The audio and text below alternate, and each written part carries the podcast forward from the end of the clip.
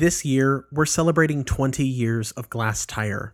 That means 20 years of Texas art coverage, 20 years of publishing writing from across the state, and 20 years of showing the world all Texas has to offer.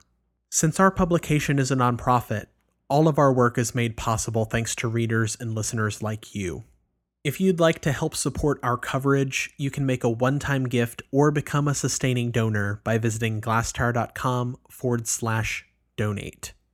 Also, if you enjoy our podcast, please consider subscribing and leaving us a rating or a review.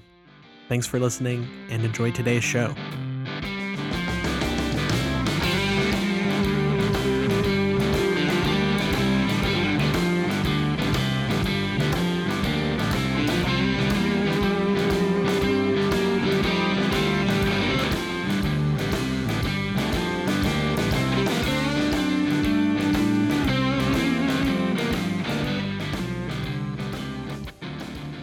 Hello, and welcome to Art Dirt. This is a podcast where we at Glasstire talk about topical art topics. I'm Brandon Zech, and this isn't a traditional Art Dirt, and that we're joined by a special guest today. Uh, do you want to take a minute and introduce yourself? Uh, I do. Uh, thank you, Brandon. My name is Mark Menjivar, and I am an artist based in San Antonio, Texas, and I'm also a professor at Texas State University in the studio art area within the School of Art and Design. Yeah.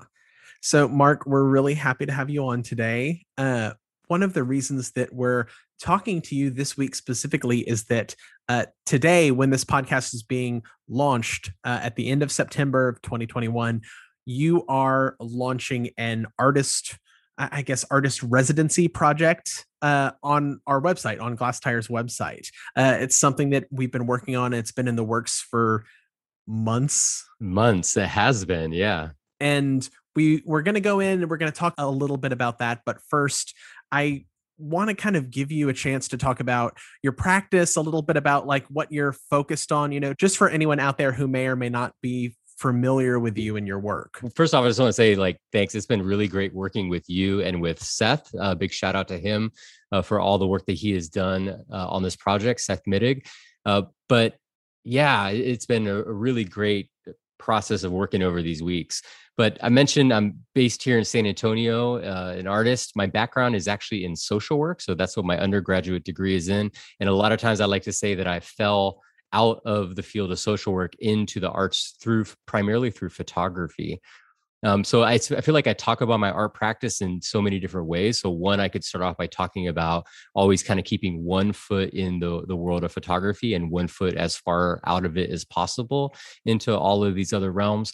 But another way that I talk about my art practice too is that uh, primarily what I do is it's uh, is I activate archives, and sometimes those archives um, already exist and they come either from institutions or from private individuals. But a lot of times those archives are created in collaboration with individuals or with communities as well. And I'm just really trying to find ways to activate them. I often ask myself, like, how can we turn an archive inside out? So instead of somebody having to enter into an archive, maybe and like show ID to get access to it, like how can you turn that out and make it more accessible to people so that they can potentially have a meaningful encounter with the things that are located within it? I was familiar with your work before you and i actually met i think at a cam houston exhibition you know a number of years ago um, and i had always been drawn to your work just because i'm kind of like an archive i'm a secret archive nut. Like i love organizing and i love preservation and i love histories in whatever form that those things take um, your work, I mean, it has the photography element. So in some ways it looks like quote unquote traditional art, but in a lot of ways it it doesn't. Like a lot of your work ends up manifesting in publications or online, you know, database type website histories. Or um, I was wondering if you could talk about kind of some of your early work that you think still shapes uh, the way that you work now. Definitely. And, you know, I actually appreciate that you mentioned that and bring that up. I think that my work sometimes some people engage with and they're like, really, is this art? You know, and I can remember even being at a talk years back and somebody asked, they were like, are you an artist, a journalist, a social worker. They're like, I don't mean to offend you. And I was like, no, no offense taken whatsoever. I actually love um, kind of spanning all of that. And often I'm trying to think about, you know, how can a body of work or a project have multiple entry points and then also multiple exit exit points as well. And I think that some of the projects that, you know, for me that i mean the very first project that i worked on starting back in like 2007 i really it was 2006 that i first picked up a camera with any kind of intentionality to create um, something with that or explore the world with it and I started off by photographing the interiors of people's refrigerators. I had been exploring food issues uh, for a number of years and kind of had landed on this quirky way of, of exploring people's lives, but also food insecurity and hunger inside of our country. And so I ended up photographing you know refrigerators in over 30 cities across the country or communities and as that work started to exhibit um, I it was really natural for me just to reach out to different organizations, whether they were food justice organizations or food banks or um, farmers or community gardens, and invite them to collaborate in some way. And I started to notice that at a certain point i started to care more about what was happening inside of the gallery space or museum space than i was um, what was happening on the walls. It didn't didn't mean that i didn't care about the images anymore but i was more interested in finding more energy um, with that. And so that was a real shift inside of my practice but i think that that first um, project for me those refrigerators was you know this typology and it began to kind of become this growing archive um, that i started to then work with and then find ways to activate that out. Uh, another project um, that came after that it's called the luck archive and i essentially began i found these four four leaf clovers in the between the pages of an old book that got me really interested in the concept of luck and how luck intersects with uh, belief culture superstition and tradition. So i started talking to people about that and people started giving me you know all sorts of like weird objects and things were really meaningful to them there's so much superstition that people have. I mean, I can imagine what you would have found just in terms of sports jerseys, family heirlooms, just the random things that people would carry around with them. The random did did that project go also go into like the ritualistic elements, or was it only just kind of like the physical elements? Yeah, I totally went into the rituals as well, things that people do, and I think that uh, over all those years, I found that there was really like two ways that people talked about it talked about luck, uh, whether they believed in it or not, right? And one is like descriptively, right? We use it as a way to describe things that didn't did or didn't happen to us. Like I was, re- oh, I'm so lucky. But then also prescriptive, right? So it's like, oh, do this um, to gain good luck or don't do this for bad luck. And it, in a lot of ways, they're like these mini performances that we do every single time, right? Whether it's putting on a shoe, um, like your left shoe first, or making a wish at 11 11, or not walking under a certain item or walking around another. So there is this performative element that I found in, inside of that project, which I just really fell in love with. I feel like some of it becomes habit at some point also like I, I think i think i got this from my parents but you know whenever you say something in order to be uh, superstitious you knock on wood right? That's that's some, and i don't i don't believe that knocking on wood quells whatever bad thing would happen or that you're saying you don't want to happen but at this point i just do it purely out of habit. It's just and i do it regularly. It's it's not something, yeah, it's it's not something that's rare. It's not something that I even think about. It's just like I'll say something, well, it's like, well, we're all doing okay, you know. Yeah. Like knock on wood, we're fine. Um, and it's just, eh, you know, it's it's not believing in luck, it's not anything like that. It's out of like learned behavior almost. It becomes this routine that you do. And I also you know, I think this is one of the first projects where I really started to recognize that one of the things that I, a question that I'm still interested in is where do we locate meaning in our lives, you know? And, um, and so it is those little moments, those things that we have and what we hope for, what we're wishing for, we're wanting to avoid. Um, and so that is one of those questions that I, that I think I really began to pay attention to um, inside of that project. I didn't know going back to your uh, series of refrigerator photographs. I wasn't super active on the scene whenever you came out with those. So I don't know if I realized the kind of holistic like food bank element and the almost I guess do you do you call your work social practice or does that how do you feel about that term because I didn't realize whatever you know uh, the interactive or the the larger components outside of the series of photographs thinking about it now and hearing you talk about it it totally makes sense that you would have gone that route and begun to incorporate things like that but i'm just familiar with the series of photographs as a series of photographs so i actually have an mfa in social practice from portland state university but i had so I had an exhibition in Portland. I think this was in 2009 of the refrigerator project, and I partnered with all these organizations. And it's funny because at the opening, Harrell Fletcher came with his students, and they were like, "Oh, hey, you know, do you know what so, what social practice is?" And I was like, "I have no idea what that term even means." And they're like, "Oh, well, you're you're doing it. Like this is the kinds of projects that it is." and it's funny because I I was like I didn't I don't come from an art historical context, right? I mean, I was studying social work. I didn't grow up going to museums, and so for me, that was like um, kind of opening a door to this um, strand that had been happening in contemporary art for a very very long time but was kind of being formalized at that point. And that led to a relationship with Harrell um, and with Jen Delos Reyes and some other people that were at that program. And then I decided to go back to grad school.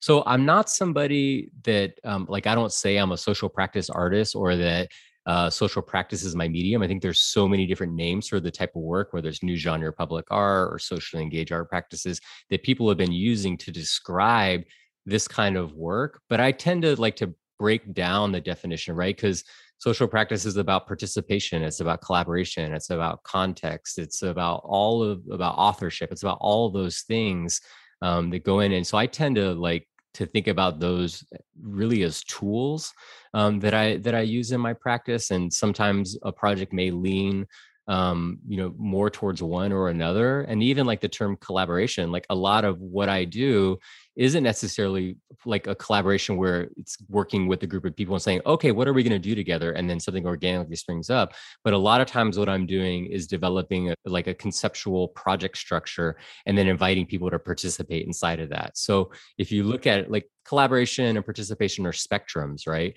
And so if you look at it on that spectrum, this a lot of what I do is is even more guided in a way. But I, I do think of the word invitation a lot in my practice, right? It's like saying, hey, this is what I'm up to. This is why I'm doing it. Um, and I would love to invite you to participate inside of this as well. I'll ask you in a second about uh, the collaborative aspect of your work, like in Borderland Collective, which is the little collaborative of yourself and other like artists. Uh, but the collaborative aspect of working with the I guess you could call it the general public. You know, we'll get into that a little bit with this project that uh, you've worked on with us for Glasstire. It's very much a general public, or you know, anyone who knows about it, which is more or less the general public. Um, but that's such an interesting way. I mean, you're not the only artist to do this, but at the same time, just uh, trying to work with the general public in any capacity is a challenge unto itself because introducing something to people is never the easiest thing, especially when it's a slightly more conceptual idea of an art project. Um, but, at the same time, I feel like one of the reasons you do it, correct me if I'm wrong, is just that it lends itself to the most interesting results. Totally. And I think that and it's not even just the interesting results but it's interesting interactions right and i think it's taking you know everyday things that we encounter whether it's the concept of luck or security questions that we're talking about or refrigerators um, or everyday I- items and looking at it you know maybe from just a little bit of a different angle or putting it in a context to um, yeah, to think about it a little differently. And often, sometimes what I'm doing is it's not even changing the context, but what does it mean when you do something um, a um, hundred times, or you do something, you look at 500 different examples of something, um, and then you know you begin to see differences and similarities and you find these places where your own story your own life begins to rub up against those things and um, and that's where the, the meaning is created so often like i joke sometimes and it's like uh, you know, just find these really simple little things and then do it multiple, multiple times with as many people as I can in as diverse of situations as, as I'm able to do it in. Well, I, I want to ask you a couple questions about uh, some of your other projects, but before that, here is a quick word from one of this week's Art Dirt sponsors.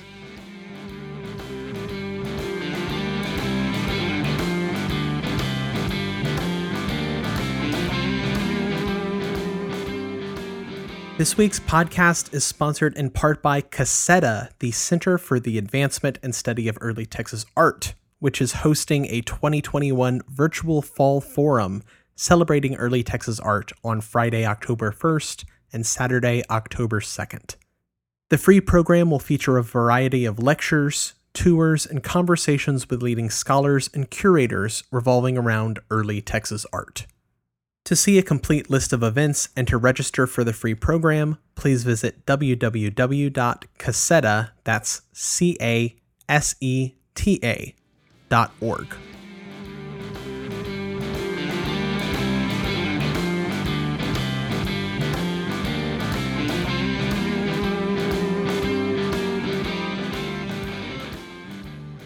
And we are back. So, Mark, one of the things that I wanted to ask you about is uh, a project that's kind of it's happened in the last couple years, if I'm not mistaken. And I actually, I think even before I knew about this project, or before that I knew it was your project, I saw um, like a wheat pasted poster about it in Marfa. Uh, but it's a project called Blackwell, and it's about the history of the Blackwell School, right? It is. It yeah, definitely is. And this is a project that I did in collaboration with Borderland Collective, which is directed and led by Jason Reed, who's a dear friend of mine and a colleague also at Texas State. Um, Borderland Collective is a collective of individuals, and it varies by each project who's a part of that collective. And we often use the term collective not to be restrictive of who's in, but really an opening up of that. Almost anybody can be part of the collective when we're working on projects together. So the the Blackwell project was it's it, we worked on it for most of 2018, but it opened in spring of 2019 and ended up going in. It was a year long project. But if you've ever been out to Marfa, um, you can't uh, ignore the influence of, of Donald Judd on the landscape on that town. And I love it. I've been out to Marfa over 15 times over the past probably 15 years at, least. Um, had been going out for a long time. But um, what a lot of people don't know is that you know there was a thriving community in Marfa before Judd even got there, and one of the harder aspects of the community is that um, uh, uh, Marfa was segregated, and so the Blackwell School was actually the school that was for the Hispanic population of Marfa from you know the 1890s until about uh, 1965, and it was a harder part of the history of that community. Well, the um, many of the alumni from the Blackwell School and current community members have formed a, a um, uh, the Blackwell School Alliance, which is really to honor and to celebrate the history of the Blackwell School, but also the history of Marfa that exists. And so we were um, invited, Jason and I, Borderland Collective, were invited to begin a project with them in 2018. And the first thing that we said is, well, let's sit down with the your you know the board of directors who are made up primarily of people who have who were graduates from the Blackwell School um, to talk about it. And in that meeting, we ended up um, learning that they had an image archive and they also had a, an archive of oral histories, but there just wasn't a lot of organization around that. So, really, all that we did was work with um, the Blackwell School community and the community of Marfa to organize those images, to organize those oral histories. And then we did an open call to the community to add to that, right? To add to the work that was already existing in that place. And then, so again, right, building this archive. And then the way that we found to activate it was by doing these very large, you know, mural size images. Some of them were over 15 feet in length and installing them in 13 locations around town.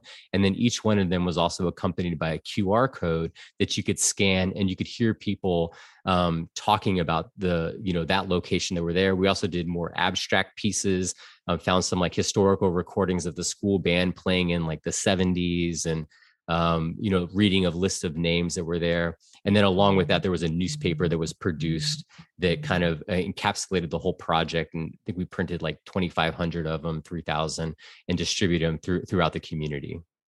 Whenever you go into a new community and do a project like this, how do you kind of think about not just localizing it because something like the blackwell school is very obviously localized to marfa you know the issue of a segregated school is universal, frankly, within America. But this school specifically is um, specific to Marfa. But how do you go in with the concept of uh, of deciding how to approach the project in the best way that serves that community. Because i know that's also you know call yourself a social practice artist or not that's always one of the hardest things to consider to make sure that you're playing it well in the sandbox you know? Yeah and i think it's always being aware one of my own privilege um, is being aware of not wanting to drop into a community and just make work or be extractive right of taking things out or coming in with these big ideas. And so i think it always um, you know jason and us in borderland collective we're often talking about posture right? How do we enter in a place with that. And so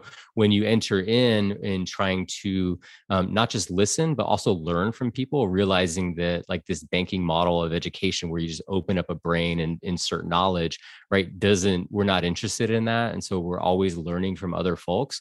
And then we kind of have like a toolkit in a way, right, of ways that we work or things that we're interested in, um, but that are then available for that project or for working with people.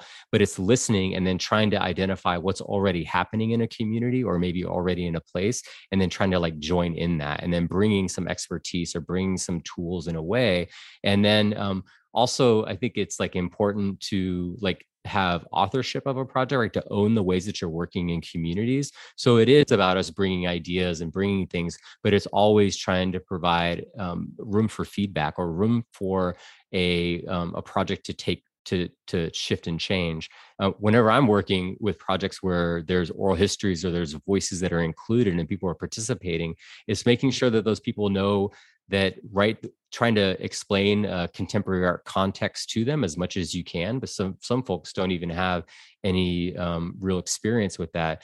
Um, so trying to share that as much as possible right but then also providing an out for people right and saying hey if you don't want to participate at this project at any point of it we can try to pull that part of it um, you know fr- from the project or remove that and we definitely have had people do that and i think it's like if i ever participate in something i want to have the ability to um, to not be involved anymore if that's what how i feel and so people have that right and, and can choose to do that.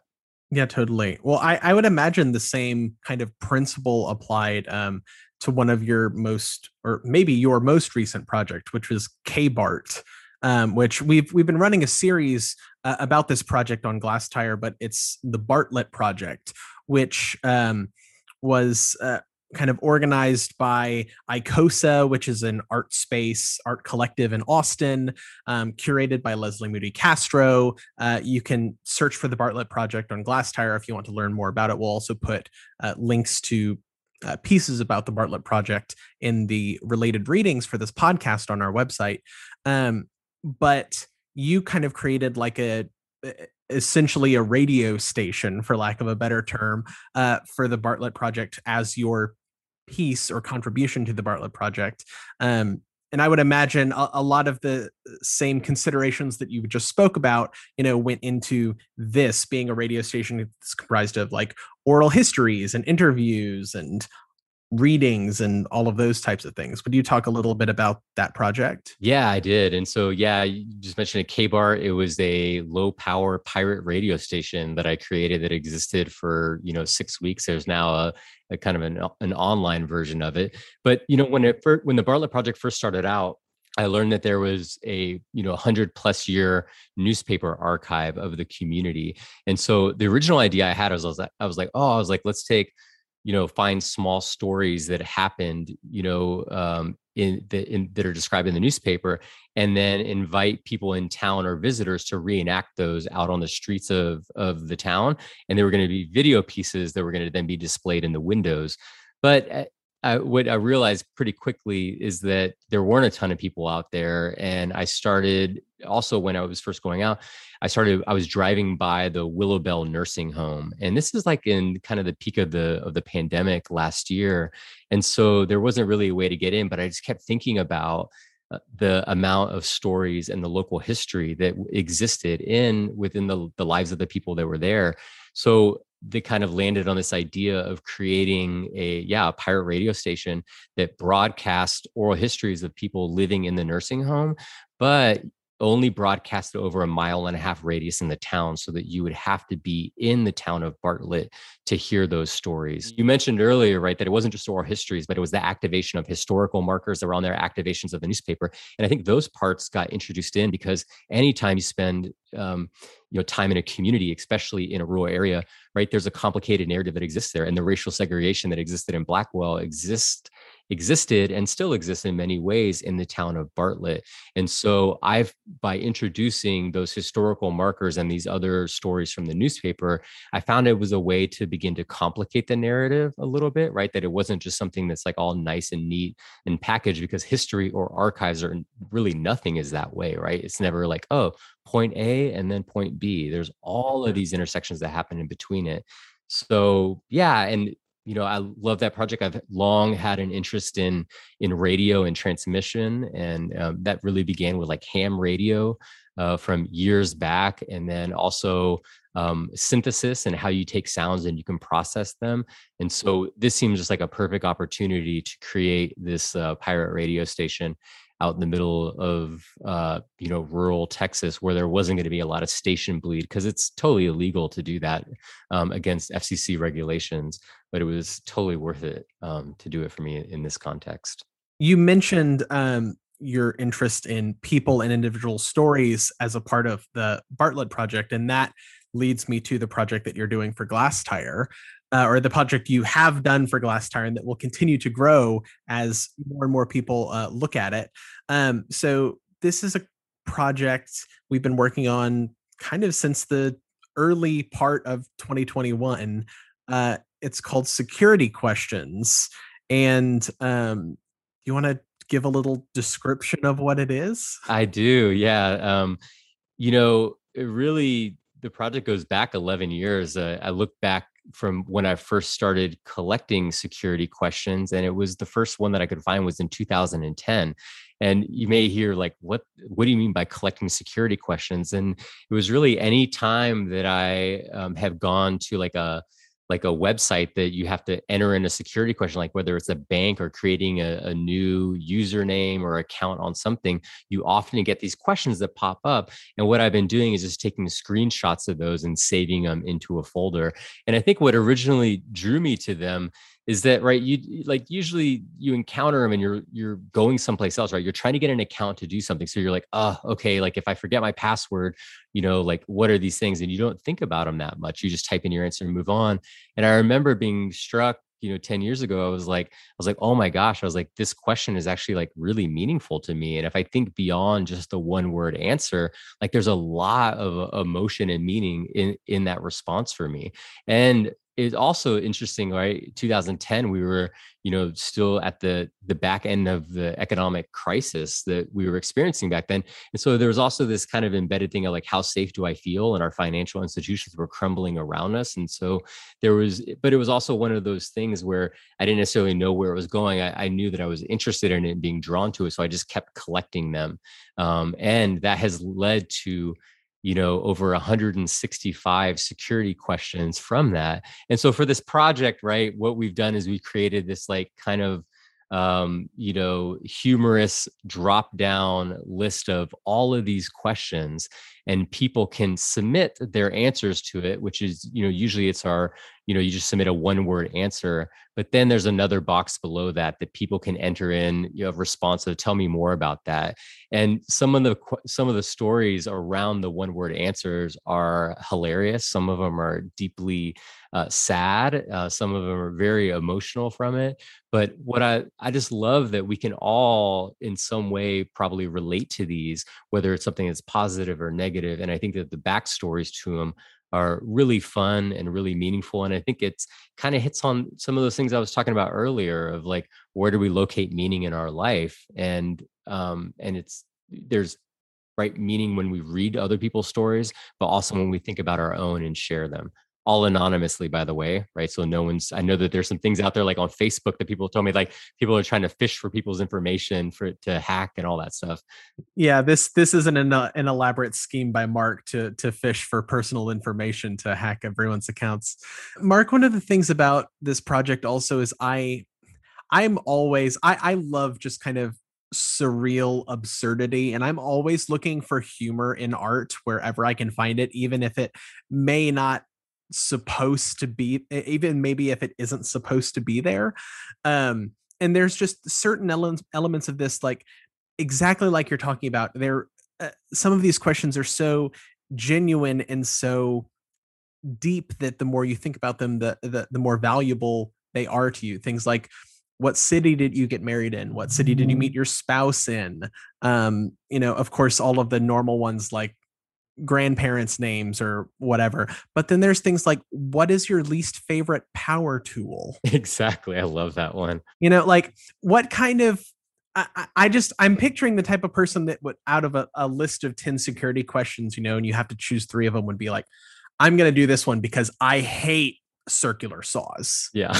you know, it's like this is this is the thing that I'm gonna remember about myself. Forget my paternal grandfather's home city. I'm gonna choose what's your least favorite power tool because I hate circular saws. Like uh, and just that coupled with, you know, these kind of funny questions coupled with just the absurd like scroll of this list um there's there's a lot of inherent humor mixed in with the sincerity i feel like in this project. Oh well and i think that that word absurd is the perfect uh, description of some of it especially with the drop down. Um, but you know another thing that i think about a lot in my projects especially when working with archives is use value right? And so how can something be useful? And so like even like with the luck archive right? You look at this like archive of over 500 objects stories or photographs around the concept of luck and you're like that's totally absurd. Like there's no use in that.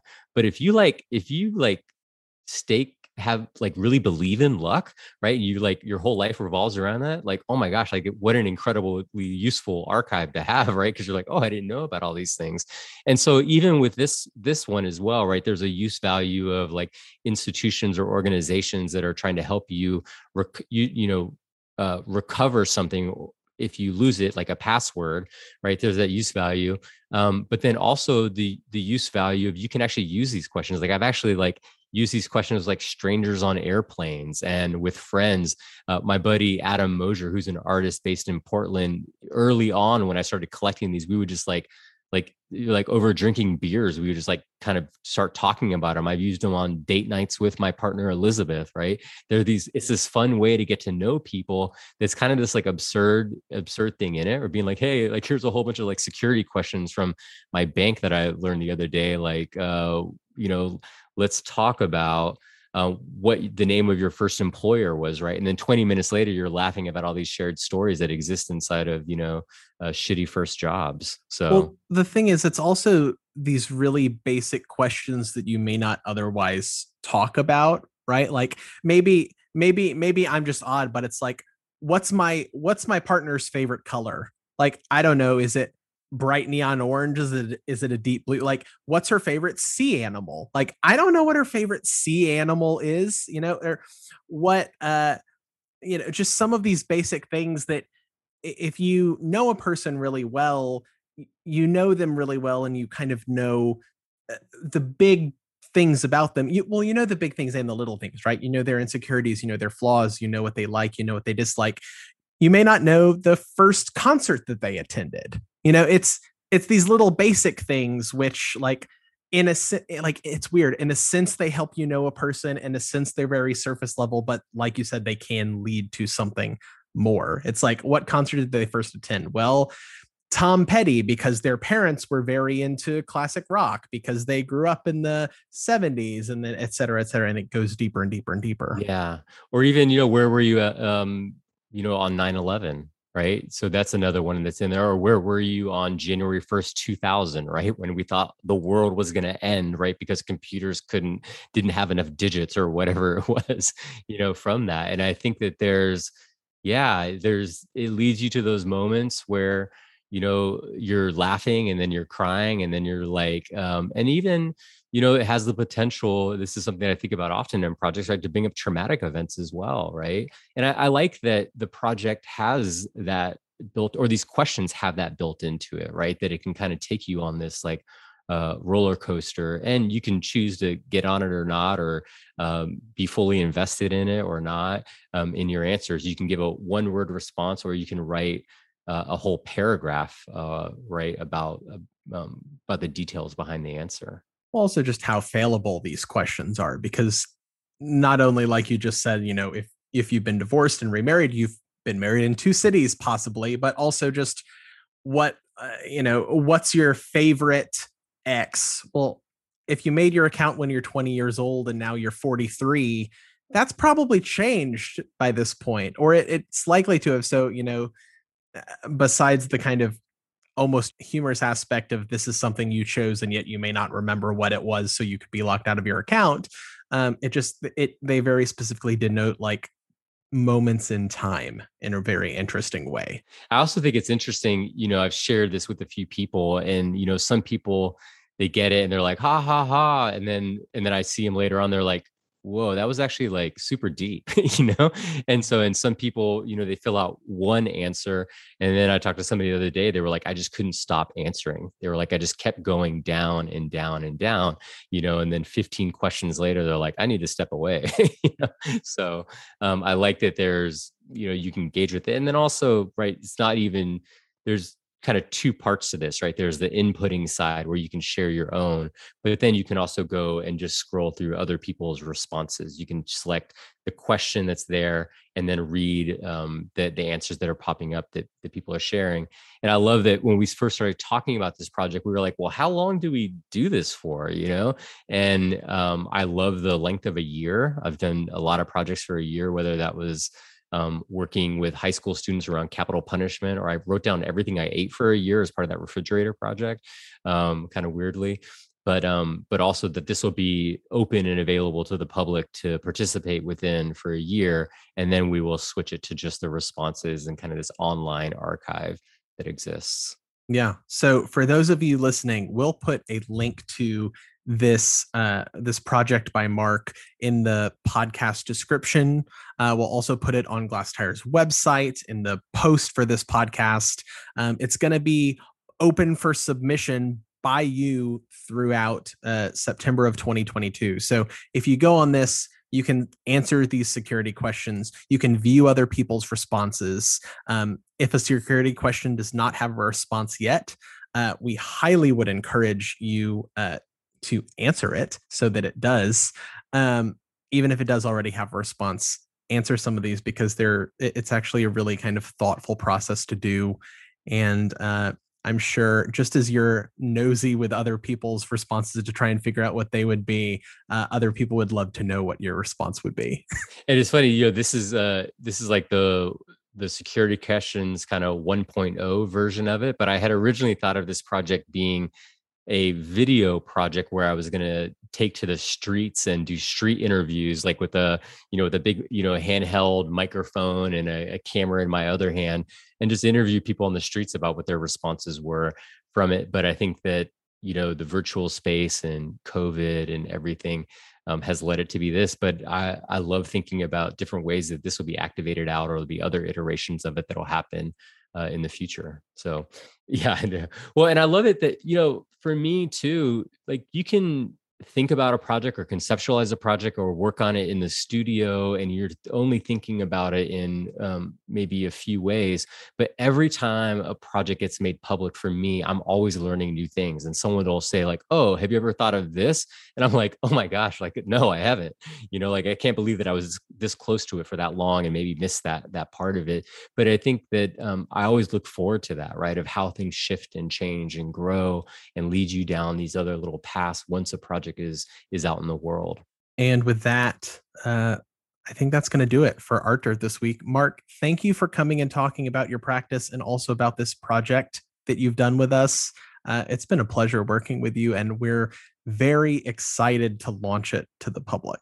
Thank you, Brandon. And it has been so much fun to work on it. I love it that for the past, I think every month for the past like four or five months, we are like, we're going to launch it this month. We're going to launch it this. And then we've iterated different ways. And a huge shout out to Seth Mittig for all of his coding work on the back end and making this crazy database uh, to hold all of these responses. Yeah, you know, I, I, feel like a lot of times you don't realize how much work goes into something until you have to uh, make it happen. So, shout out to Seth for making this project happen, essentially. And with that, thank you all for listening this week. We'll be back two weeks from now with another Art Dirt. And until then, go fill out some forms and questions and participate in art. exactly. Thank you.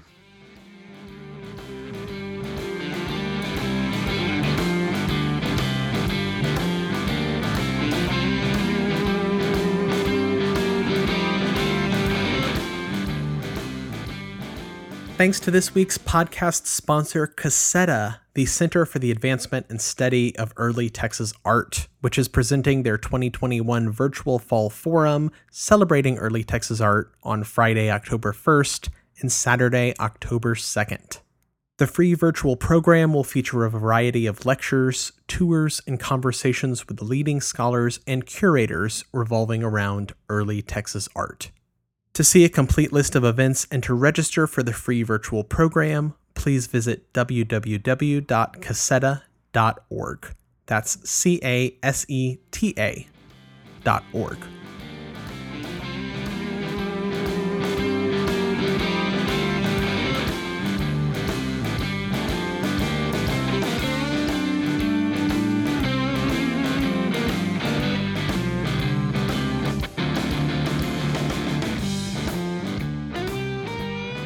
This podcast was recorded by Glasstire and edited by William Saradet. Copyright Glasstire 2021.